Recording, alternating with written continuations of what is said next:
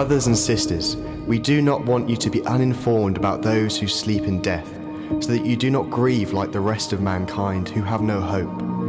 For we believe that Jesus died and rose again, and so we believe that God will bring with Jesus those who have fallen asleep in him. According to the Lord's word, we tell you that we who are still alive, who are left until the coming of the Lord, will certainly not precede those who have fallen asleep. For the Lord himself will come down from heaven with a loud command, with the voice of the archangel, and with the trumpet call of God, and the dead in Christ will rise first. After that, we who are still alive and are left will be caught up together with them in the clouds to meet the Lord in the air. And so we will be with the Lord forever. Therefore, encourage one another with these words.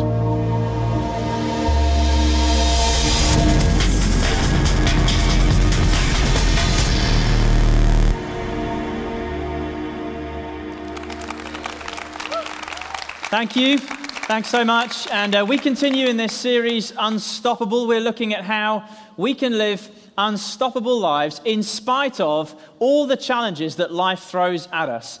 And this ancient letter, 1 Thessalonians, today turns a corner to look at a subject that 2,000 years on is exactly as relevant as it was when the Apostle Paul wrote it.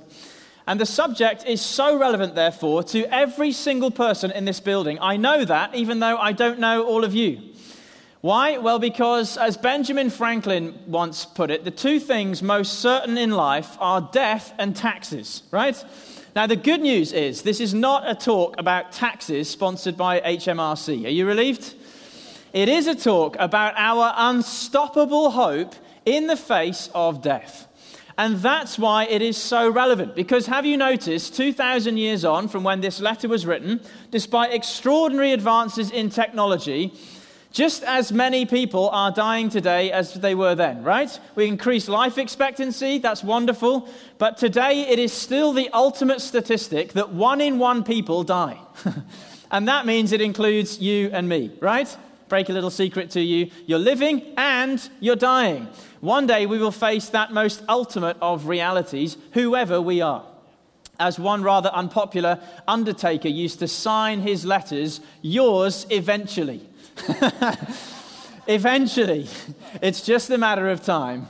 And yet we live in a culture that doesn't like to talk about this stuff. You may never have heard, despite the fact that it's coming your way and mine, we may never have heard a straight talk about death before in our lives and about the hope we can have that's unstoppable in spite of it. Have you noticed we don't even use the word, let alone talk about it? We use other euphemisms, don't we? Have you noticed this? Someone's died, we don't say that, we say they've kicked the bucket or pop their clogs. Who knows where these things come from? But it's almost our way of being like an ostrich. We bury our heads in the present, in the sand of the present moment, to try and avoid what is on the horizon. We eat health foods, we join a gym, and we sing along with Robbie Williams, I hope I'm old before I die. And then we get on with life as if it's never going to happen. That is until our story is punctuated by those moments where, like it or not, we are brought to face the reality of death.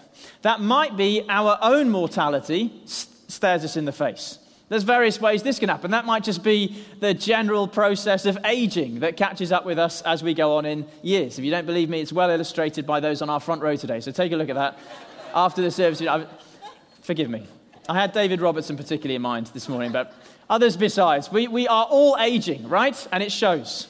That's one way. But more than that, we can face moments of near death experiences. We've probably all had a few of those. That can shake us to the core.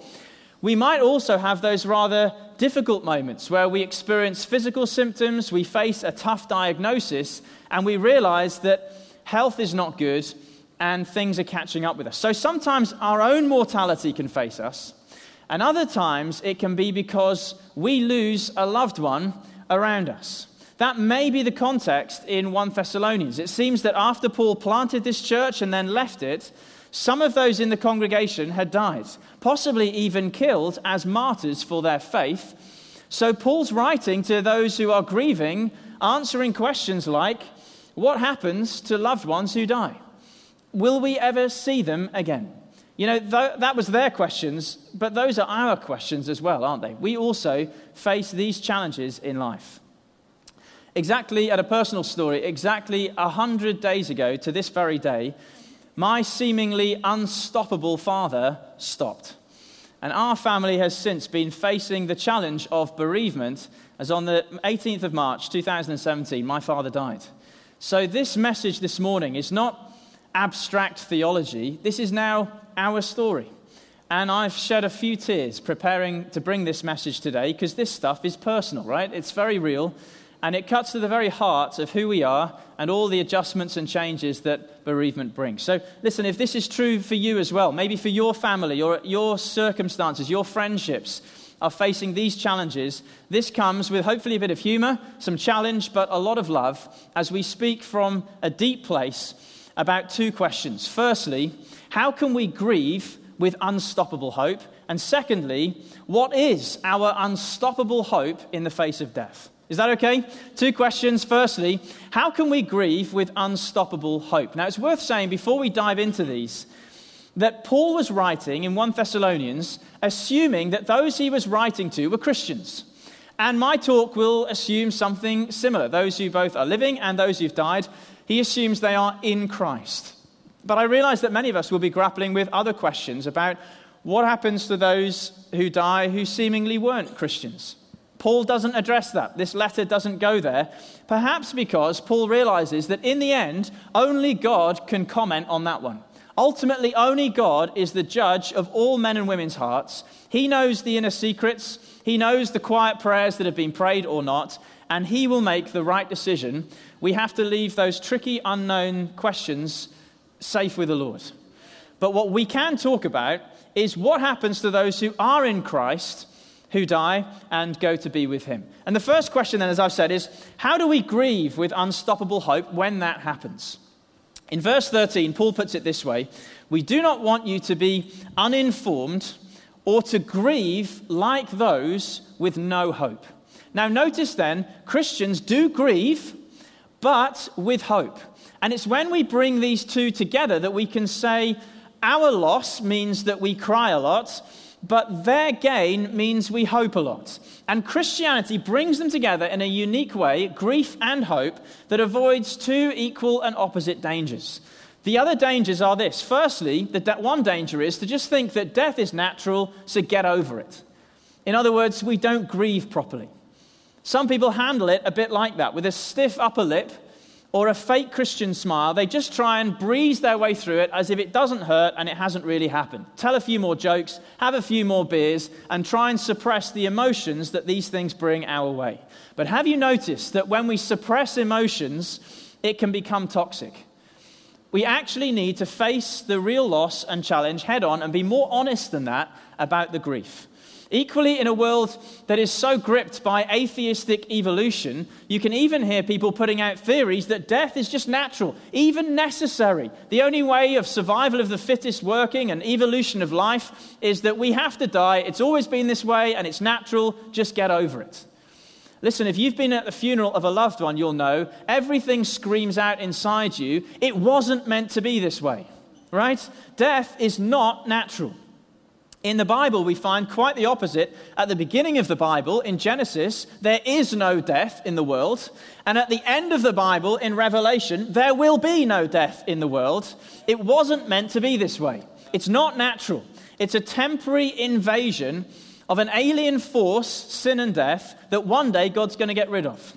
But in the meantime, as a result, because death is not natural, it is natural to grieve when someone dies. It's Christian to cry when people die, right?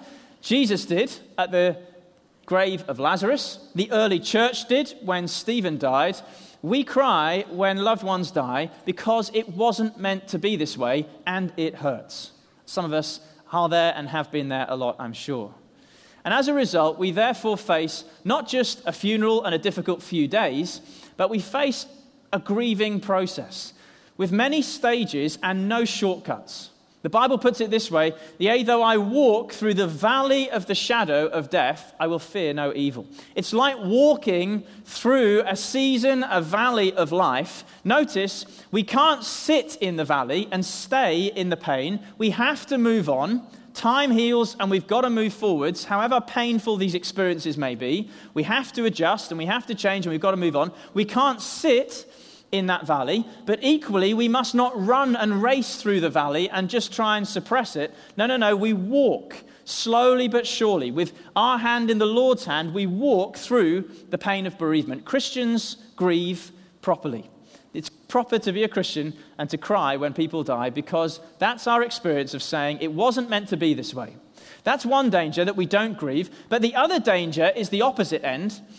We do grieve, Paul says, but not like those who have no hope. The other danger is that we say death is final, so give up. And we give in to death as if it's beaten us and our loved ones. No, no, no. Paul says we grieve with hope. If you don't have hope in the face of death, you can't cope with all that it means. If you don't have hope, you can't cope. And many don't cope with the loss of loved ones. They find themselves hurting themselves and others through all kinds of negative effects on life, whether that's slipping into forms of depression or drinking too much or bouncing from one relationship to another or becoming a workaholic. And they're all ways that we're not coping and we're trying to avoid what's happened. Listen, to be a Christian is to say, I don't have to go through all of that because in the face of death, Jesus Christ has brought us hope. Amen? He has come into this world in order that despite the pain of bereavement and loss, we can grieve with hope. Christians do it differently when it comes to grieving and to dying. John Wesley, the founder of Methodism, used to say, Our people die well. and what he meant was, when you see people with hope die, it's a glorious thing as well as a sad thing. And I would add, Our people grieve well. Christians do it differently. And I know that's the case here. For all of the pain and the challenge of these things, I know that this is a church that does it differently because we grieve with hope. I was speaking to a, a, guy who lives down the road from us. He doesn't come to Kingsgate, but we got into conversation and he said, Well, I have been to Kingsgate once for a funeral. And then he paused and said, Well, it was kind of, I think it was a funeral. It was kind of a funeral. And I said, What do you mean? And he said, Well, it was happy. it was different to anything he'd ever been to before because, along with the tears and the sadness, there was also a sense of victory and celebration because we grieve as those with hope. Amen?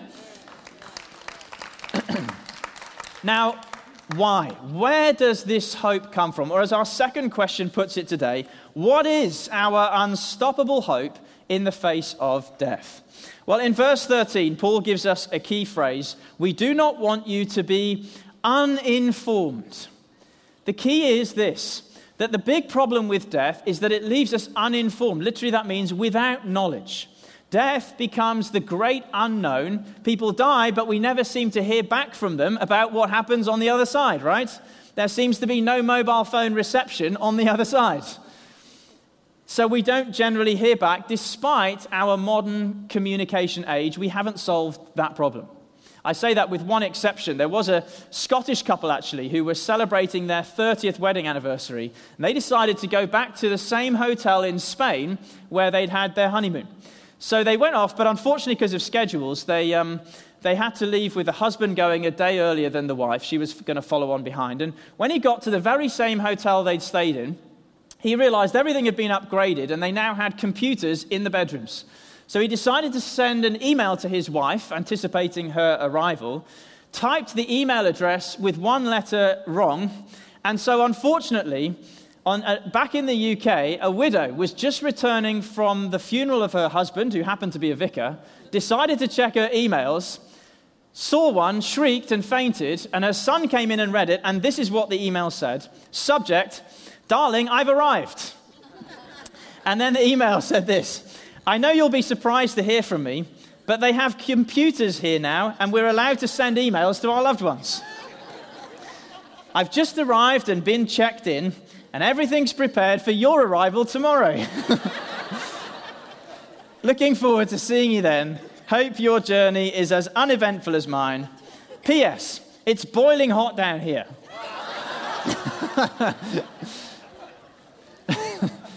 the problem with death is that we don't hear back from the other side.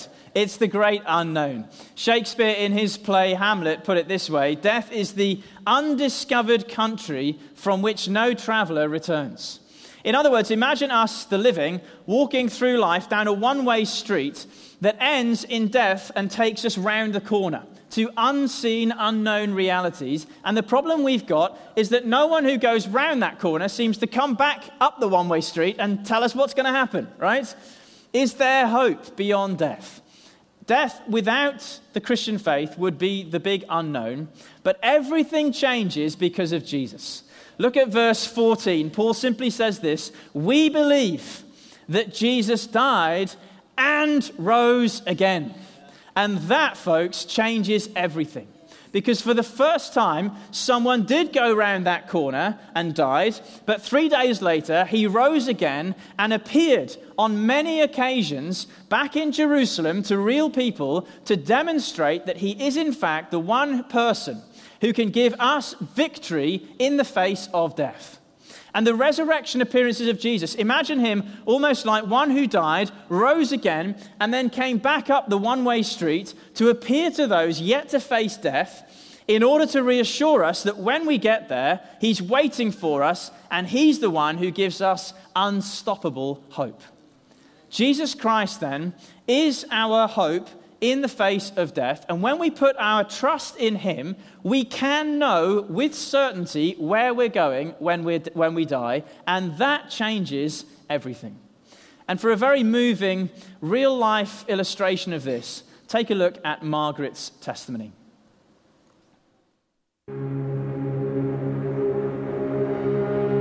Hi, I'm Margaret. Ten years ago, I was diagnosed with cancer um, and it was diagnosed terminal with up to five years to live. Thankfully, with treatment, I was healed and went home happy. Two years ago, um, unfortunately, I got diagnosed with cancer again, a new cancer. So the original cancer was healed, it has gone. This was a new cancer. Um, and um, the diagnosis is and was I've got three, up to three months to live. Even with that diagnosis, I have hope and so I wake up every morning, almost the first things that come out is, is, is the song Bless the Lord, oh my soul. And one day I'll be in heaven praising God with 10,000 reasons. And one of them will be that He's been with me through this. I do know with the diagnosis that, um, you know, terminally ill means death. But I have a hope. And I, and I know where I'm going. And even when I walk through the darkest night, through the valley of the shadow of death, it is only a shadow, there is nothing to fear. I'm going to heaven, and I would love everybody to have that and to know that if they've got their faith in God and put their trust in God, that's what they've got to look forward to a place of no pain, no suffering. That is what heaven is. And even though I have got cancer, I am unstoppable because I have got the hope in, in God and in Jesus that one day this will all be over and we will be in a wonderful place.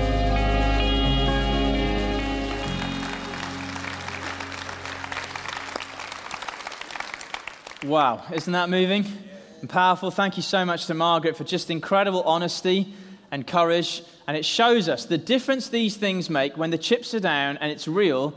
Jesus gives us unstoppable hope in spite of all the challenges that we face. Now, that's the headline, if you like. Jesus has brought victory over death. We can know where we're going. But that's just the headline. In 1 Thessalonians 4, as we heard in the reading, Paul then fills in some of the detail of what that means. Because have you noticed that even if you believe this stuff, you will still die? And the question still needs to be asked what then? What actually happens to those who die?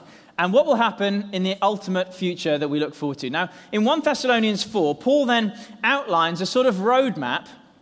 And this roadmap for what happens next this roadmap has two reference points. Firstly, behind us, the resurrection of Jesus, and then ahead of us, the return of Jesus. And these two reference points mean that our unstoppable hope comes in a sort of two stage timetable. Okay? Let me illustrate what I mean. Firstly, in the light of the resurrection of Jesus, we have what I'm calling a halfway hope. And our halfway hope is this that when believers die, they go to be with Jesus in heaven. That's our halfway hope. But then, when Jesus returns, the dead and the living in Christ will be given perfect resurrection bodies to enjoy a new creation, reunited once more. This is our ultimate hope. So, if you step back from it all, you can see the big picture of our unstoppable hope. Two stages. Right now, between the resurrection and the return of Christ, we have a halfway hope. And then beyond the return of Christ, we have the ultimate hope of, reuni- of resurrection and reunion, God's people all together again in this new creation. So I want to unpack these two stages. Firstly, let's consider our halfway hope. Now, to understand how this works, we need to consider the human person to basically consist of two parts a body, the physical matter, and a soul, the real person that animates that body. Now, of course, God designed us for these two to be one, fully integrated. But in death, it is possible for a stage of temporary separation where the body dies and the person, the soul, goes to be with the Lord Jesus in heaven. Now, if you've ever seen someone die, been with someone in their final moments, you'll know that this is how it feels. It feels like the person who was animating that body, that we could be with them, in the moment of death, it's as if that person leaves, the eyes go vacant, the body is now no longer that person, but a corpse, and the person is no longer present. And the question is, where have they gone? And Paul's answer in verse 14 is this that he says they have fallen asleep in Jesus. Assuming they were Christians, they have fallen asleep in Jesus. Now, notice here then, Paul uses the language of sleep rather than death. This is not avoidance, like some of those other euphemisms. This is transformation. Paul's wanting us to realize that Jesus Christ has so defeated death and transformed our experience of it that it's not really proper to call it death anymore. What happens to a Christian when they die is not full death experience. That's what Jesus took for us on the cross. He took the full horror and hellish reality of God forsaken darkness and separation, and because on the cross he died for in our hell, if you like, because Jesus took the full force of death, as Margaret said, it's only the shadow that passes over us. Death has been utterly transformed for a Christian. He took our hell in order that when we die, we might rise into his heaven. That's the way Jesus transforms the Christian experience of hope. So here's how the Apostle Paul puts it in 2 Corinthians 5, verse 8. He says, To be absent from the body is to be at home with the Lord. We have buried my father's body in the grave, but my father is not there. He has gone to be with the Lord Jesus. He is now in a place beyond pain and suffering and frustration he's in a place that the Apostle Paul describes as at home or at sleep. If you've ever seen someone sleep, they are tranquil and peaceful. And that's what Paul wants us to know. Loved ones who've died in Christ, well, he puts it in Philippians this way to live is Christ, and to die is gain. Our loss, that's why we grieve, is their gain. That's why we grieve with hope. They're in the better place now. That's our halfway hope.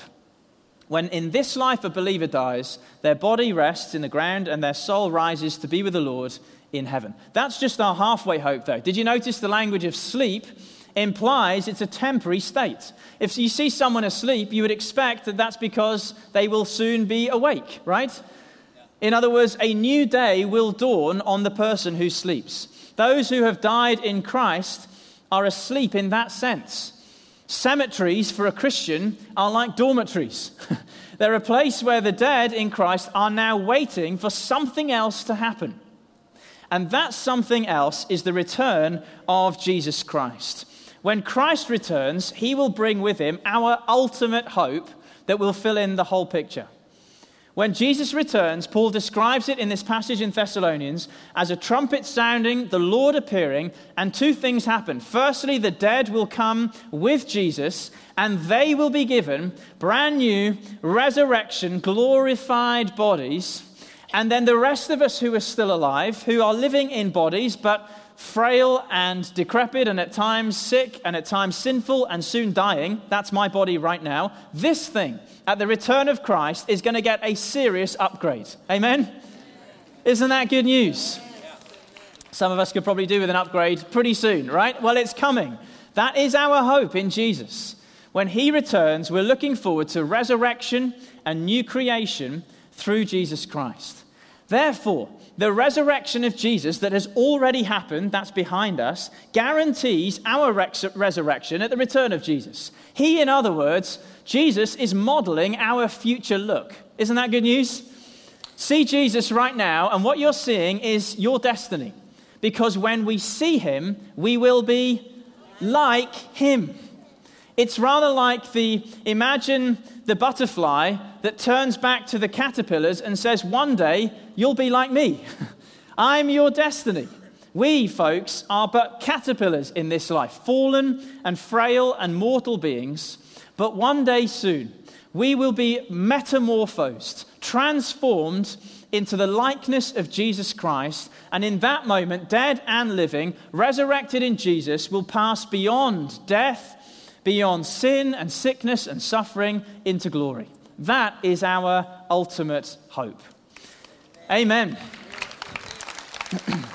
Here's how uh, Tom Wright puts it in his excellent book, Surprised by Hope. He puts it this way If Paul is right, a Christian in the present life is a mere shadow of his or her future self.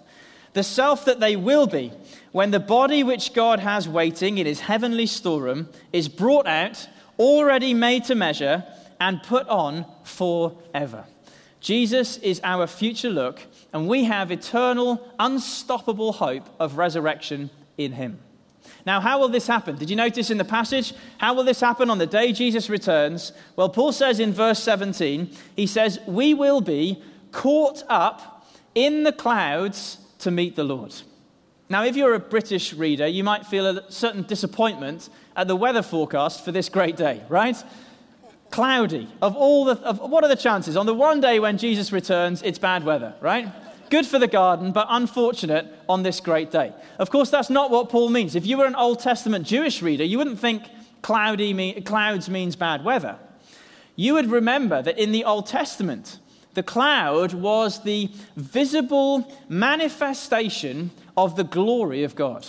It's called the Shekinah glory cloud. It appeared in the wilderness and led Israel.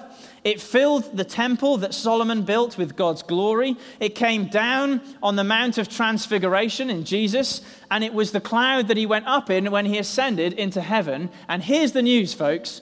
When Jesus returns, you and I, if we believe in him, we're going up into that glory. That is our ultimate hope. When, we, when Jesus returns, we will be raised into a moment of instantaneous transfiguration, metamorphosis. In that glory, all our frailty will disappear, and we will be transformed in a moment, in the twinkling of an eye, at the sound of the trumpet, we will all be changed. And we will emerge from that cloud back to inhabit a pristine new creation as those shimmering and shining with the glory of God. That is our ultimate hope. Can you imagine your before and after look with that cloud? What we are before, frail and dying, and what we will be when we have been transformed in his presence. We will be instantaneously, almost unrecognizable, filled with this extraordinary glory. What will that be like? Well, just to illustrate by way of humor, I heard the story of two of an Amish father and son. The Amish who, who live away from modern technology and dwellings, but they, would never been in a city. But one day, um, curiosity got the better of this Amish father and son, and they decided to set out on their horse and cart, and they rode into New York, right? Never seen a city before. They were completely gobsmacked, amazed by the, the color, the technology, the lights, the vehicles. And somehow they ended up in a shopping mall. And uh, they passed various shops and saw things they'd never seen, and ended up, to cut a long story short, in front of two steel grey doors. And as they watched, a rather elderly lady hobbled up to the doors, pressed the button on the right, and the doors opened, and she passed into the light. Doors closed behind her. And as they watched, about a minute later, the doors opened again, and out stepped a beautiful young lady. And the father turned and said, Son, go get your mother. Transformation in a moment That story, however poor my sense of humor, illustrates the glory that one day will be ours. Can you imagine the difference between those who go in and those who come out of this cloud of glory? That's what Paul means. When the Lord returns, that's our unstoppable hope. And that will culminate in a moment of celestial reunion. For those of us who've lost loved ones, this may be the most moving thought in this passage, but Paul here touches on the moment when those that death has separated will finally be reunited. For me, right now, that has particular poignancy, and I'm sure it does for many of us as well. Paul uses two words in this passage that come together in a powerful way. He says that we will be together forever. What a thought that is. Together forever. Death has a brutal way of breaking apart the closest bond in this life. But Jesus Christ will bring that back together for those who've believed in him, and we will be together forever. What a thought. Those that we have lost in Christ will be reunited in glory because of all the hope that we have in Jesus. Now, this is our unstoppable hope, and Paul then steps back from it all at the end of the passage and finishes with an exhortation. How should we respond to this hope? Well, listen to his simple phrase in verse 18. Therefore, encourage one another with these words. Encourage, literally, that word means to put courage into. He's saying, in the light of these truths, put courage into your soul and into one another's by reminding ourselves that however tough life may feel, However hard our emotional experiences may be, in spite of it all, we have an unstoppable hope. We have something waiting for us, if you like, round the corner that is unstoppable and certain in Jesus. And whatever we're facing, that hope can encourage us, in spite of, to live unstoppable lives. And in God's great plan of salvation, I want to encourage you this is the next thing to happen. All other great moments in salvation history are behind us. The one thing that's now ahead of us is that Jesus is coming soon and he brings with him our unstoppable hope. I remember when I used to play rugby, um, on a couple of occasions, it was a very tight fixture, tight match. The scores were close. And towards the end of the game, wondering, you know, are we going to hold out here, up against it? I can remember asking the referee, how long have we got left? And on one occasion, I remember him saying in a cup match, I remember him saying, the next whistle you hear will be the final whistle. Now, when you hear that, it, however tired you are, however hurting you are, suddenly it summons in you this kind of, well, come on then, right? If we're nearly there, let's play hard to the final whistle. Let's not give up or give in. Let's play to the final whistle and see this one through to the end. Amen? And that's what Paul means. In the light of this hope, I encourage you, play to the final whistle. Don't be bullied by death. We have the victory through our Lord Jesus Christ. Grieve well, but rejoice in the hope that we have, and allow these truths to encourage us to live unstoppable lives in spite of life's challenges. We can be those who, when we put our faith in Jesus, can therefore sing and declare over all challenges that we face the words of a great song we're going to sing in a moment. There's no guilt in life and no fear in death. This is the power of Christ in me. From life's first cry to final breath, Jesus commands my destiny.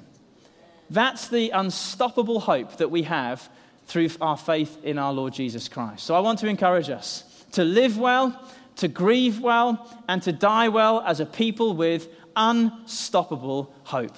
In Jesus' name, amen.